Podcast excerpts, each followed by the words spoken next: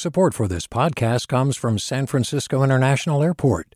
At SFO, you can discover award winning flavors and unique shops all before takeoff.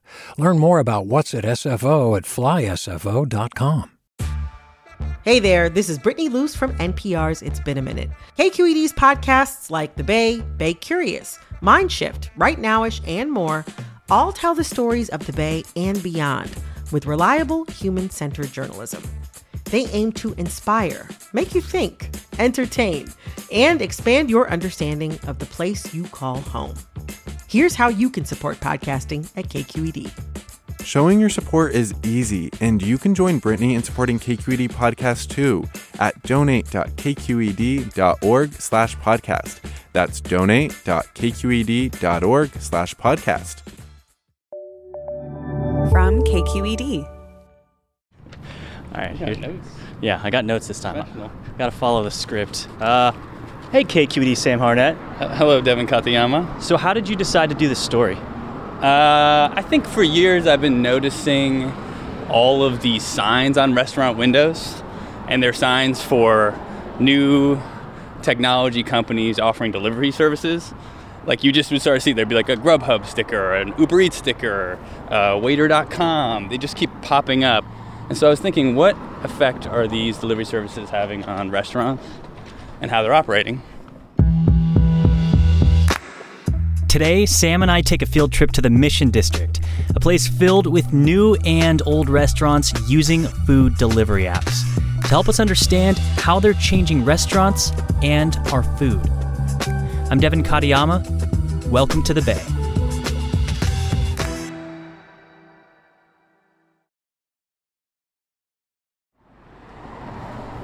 Sam Harnett covers Silicon Valley for KQED. He used to live in San Francisco's Mission District. All right, so Tacolicious is this restaurant in the Mission where we're at right now. What are we at? 18th and coming up on Valencia? Yes, 18th and Valencia. Okay. Hey, how you guys doing? Hey, what's up? So we're gonna get some drinks. So we're at Tacolicious. I mean, how busy is it? It's not too busy. It's like, what is it, 2 o'clock? And Tacolicious used to be super packed at this time. Like the restaurant was full. The thing is, the restaurant's still busy right now, just most of the orders are coming in online. So they use three apps Grubhub, Uber Eats, and Caviar. The orders come from the apps straight into Tacolicious ticketing machine, and then if you look out on the, in the bar, the orders just print out, and you'll see all these to-go orders. And then all the drivers, a lot of times they're on like mopeds, will come into the restaurant, grab the food to go, and go deliver. Talking to Sarah and Joe, who are the co-owners of the restaurant, I'm Sara Deseran. I'm Joe Hargrave. they both said they wish they really didn't have to deliver. They wish that the business uh, could just sustain itself without doing delivery, but they feel like they had to. I didn't do this to put food into boxes. I like food, but I like giving food to people and seeing them interact with it. Two tacos are delicious in the restaurant, two ta- tacos are not as delicious at home. It's just a fact. So, for owners like Joe and Sarah, how have these food delivery apps changed the way they do business? It has changed uh, every aspect of the restaurant. It's changed what food they serve at lunch. Now they're serving some food that travels well. We just added a whole new lunch menu specifically to try to bring back the idea of eating lunch in our restaurant. And we also d- designed it with bowls and things that we thought would deliver well, that would be still high quality once they arrived to you. They have tweaked the layout. So, like on the bar inside, they used to have a bunch of plates stacked up, and now they've taken away a bunch of the plates and put a bunch of to-go boxes so that they're easily accessible. Um, they're even considering hiring someone just to manage all of these delivery apps full time. And when I talked to Sarah, she said that we have to participate in, in this new industry. We have to have a lunch business. So if we can't have a lunch business, then we can't own a restaurant. Do we know how much business these food delivery apps bring to restaurants like Tacolicious? At Tacolicious specifically, yes. Our lunch volume is probably down about 35%, but our lunch revenue is up 8%. So, right, yeah, right. it's fascinating. We also know that the National Restaurant Association did this study, and it said by 2020, 70% of customers will uh, be ordering some food off-site. So they'll be using some uh, service, probably one of these delivery apps, to order some food. That looks good, Sam. All right, here's a real cheers. Cheers. Paper straw. All right. Uh-huh.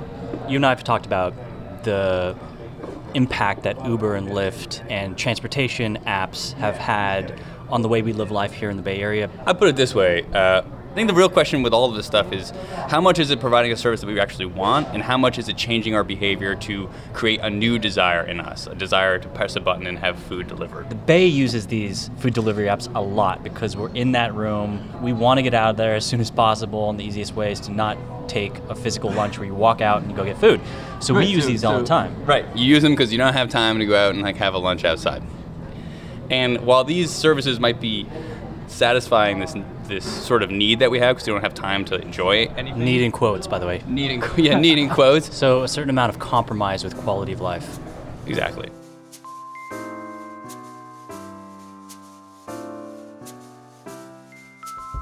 All right. Where do we go from here? I think the big question is, um, Physically, where are we going to go after this? Oh. where are we going? in the state of the world. I thought. I think we should go look at some other restaurants and see what apps they use. Cool. That sounds good. It's a little falafel joint. It's good. Grubhub is very good. It's been good business. Good, yeah. Very good. Yeah. Cool. Hey, do you guys use like delivery apps? Oh, you have a whole wow, you have a Yeah. bunch. That's a lot. That's a lot. Wow. Sam and I wander around the Mission District and we find both newer and older restaurants using anywhere from one to several of these food delivery apps. And then we find this one Asian fusion restaurant.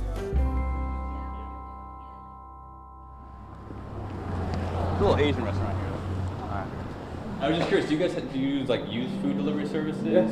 Let's check out some of your apps that you have here. Yeah, absolutely. We have uh, the Uber one here. Uh, we have Grubhub. We have DoorDash, Amazon Prime, and we have Postmates. There's actually about three other ones that we don't have tablets for.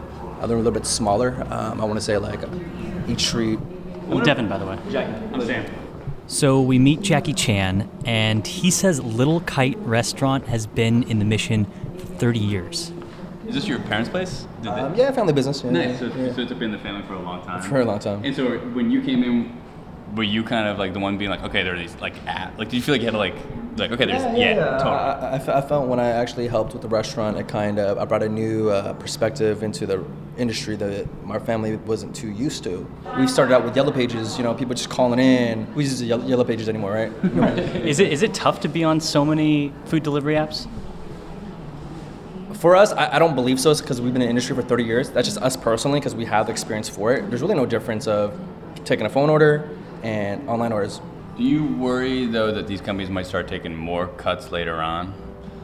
Definitely a possibility. Um, I mean, I'm playing it by ear, so let's hope they don't. Jackie says one food delivery app has already increased the amount of commission the company takes for each food order. He didn't want to be quoted on the specific amounts, but there are reports that some food delivery apps take as much as 30% of an order. But yet again, you can kind of negotiate that depending on, I guess, your, your status at the restaurant. Yeah. Do you feel obligated to have all these food delivery apps? Honestly, yes. Without it, it's not a profitable business. Yeah, it makes it very hard. Yeah, especially with minimum wage going up, you know, uh, food costs going up, just a lot of stuff going up, rent going up. So there's a lot of, you know, it's a lot, a lot of stuff, right? Uh, that keeps going up. And do you think of it as like, okay, you got these apps. Hopefully, this will get new customers for us. Like people order on the app, and then maybe they'll come in and eat, and because you'll make way more money if they come and like eat here. Absolutely. Absolutely, yeah, yeah. I mean, that definitely is the main goal, but I'm not too optimistic about that because those who ordered online already, they're just so used to that kind of system, right? That's kind of our generation nowadays where everybody just kind of too lazy to go to a restaurant.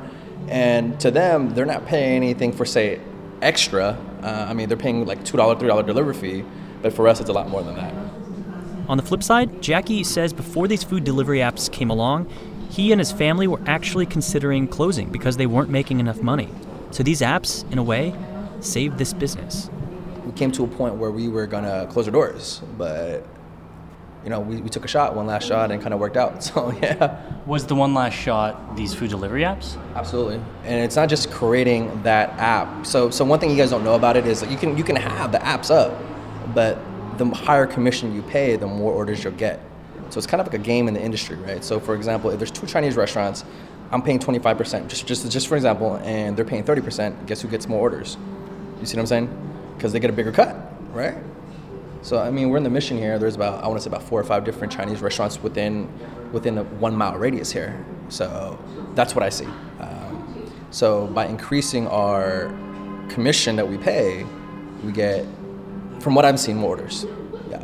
So it sounds like these food delivery apps are a good thing for business. They've been able to you've been able to stay in business. Yet at the same time, you're kind of beholden to them. It definitely is, right? Because honestly, uh, there was there was a company called Eat24. Uh, Grubhub actually bought them out, and this maybe about a year ago. By doing so, it actually decreased our revenue because they migrated into one. Um, so in a sense, if we do lose one of these companies for say, then you know it, it definitely hurts us. But And at this point, you don't have an option. You got to play the game. gotta play the game. Gotta play. Gotta play to win. Awesome. Thanks a lot. Yeah, Appreciate thanks, it. Jackie. Appreciate it. It's great. Stop it anytime. Yeah.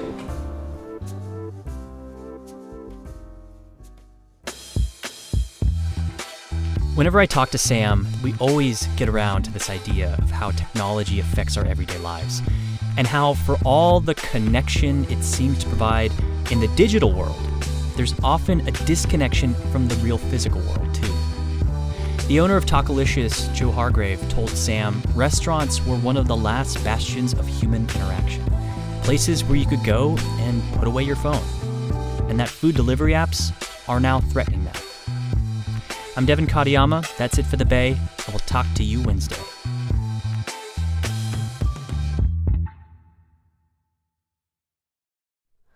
Hi, it's Terry Gross, the host of Fresh Air. We bring you in depth, long form interviews with actors, directors, musicians, authors, journalists, and more. Listen to our Peabody Award winning Fresh Air podcast from WHYY and NPR. Hey, it's Avery Trufelman, host of Articles of Interest. And I've got to say, I've been a fan of KQED ever since I was a little kid and I would come out to San Francisco to visit my grandma. It was just what we'd always turn on every time we got in the car, every time we were making dinner and turning on the radio. It was always KQED. And then over the years, I've become a massive fan of KQED podcasts because this is local reporting at its best. These are answers to questions you've always wanted to know, interviews with exciting, unusual voices, necessary journalism, all told with love and care and artistry. And did you know that a majority of KQED's funding actually comes from members? It's just people like you and me supporting the programs they love while also getting access to cool events, behind the scenes footage, and so much more. If you want to sign up and be a part of this amazing community, visit donate.kqed.org slash podcasts to become a member today. That's podcasts with an S. Thank you for listening and thank you for your support.